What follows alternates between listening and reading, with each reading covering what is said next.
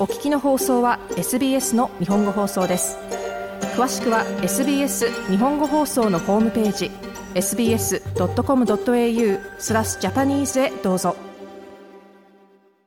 こんばんは。土曜日のこの時間はいつものように私安西直宗が日本とオーストラリアに関連したアーティストの情報を紹介していくコーナーです。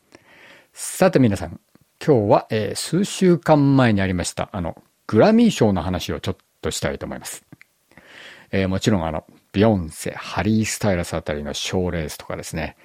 まあ、大御所、ボニー・レイットが複数受賞とか、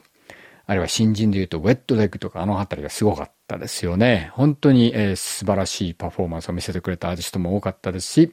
まあ、様々な話題を投げかけたんですけれども、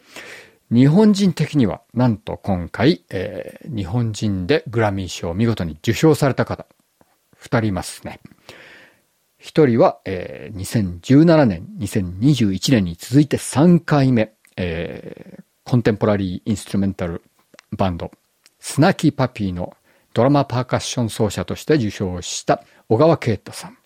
まあ、この場合には、まあ、バンド自体はアメリカのバンドなので、そこに、まあ、日本人として参加してるっていう形なんですが、もう一人、今回、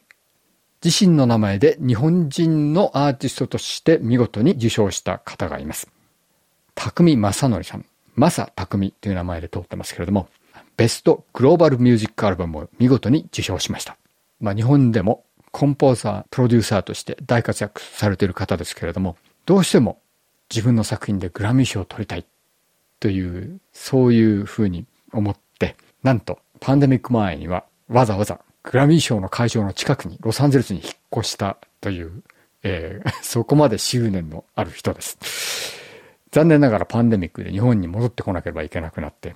えー、前回のグラミー賞もノミネートされたらしいんですけれども、今回もちょっとどうなるか、えー、なかなかパンデミックもあって大変な中で、えー、見事にこの素晴らしいアルバムを作り上げて、まあ、日本のトラディショナルな音と世界の音と現代の音を見事にマッチさせたこのアルバムで今回の受賞につながりました。素晴らしいと思うんですけれども、ちょっとなんか違和感があるのは、日本のマスコミとか音楽業界の取り上げ方が、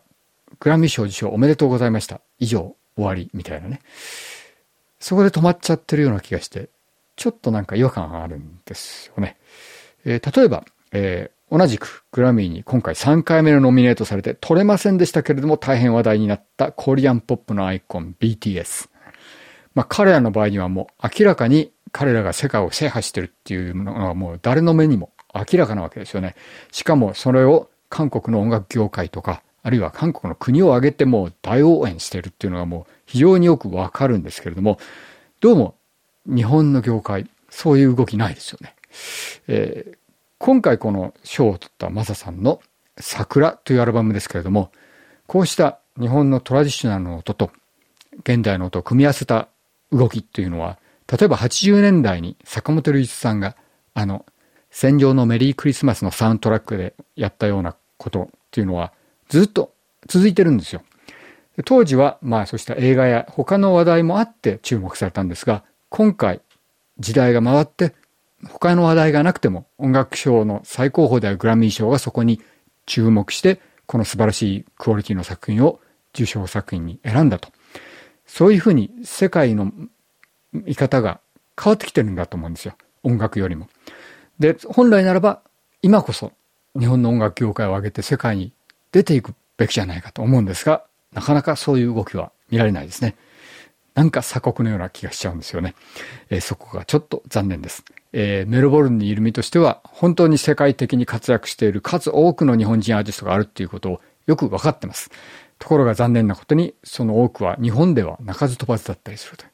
えー、全然日本では取り上げてもらえなかったりするという。何なんだろうこれはと思うんですけれども、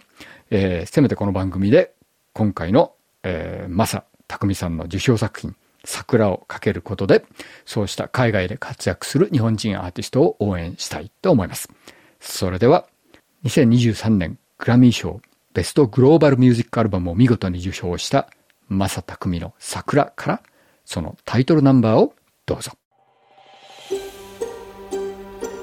もっとストーリーをお聞きになりたい方は iTunes や Google ポッドキャスト Spotify などでお楽しみいただけます。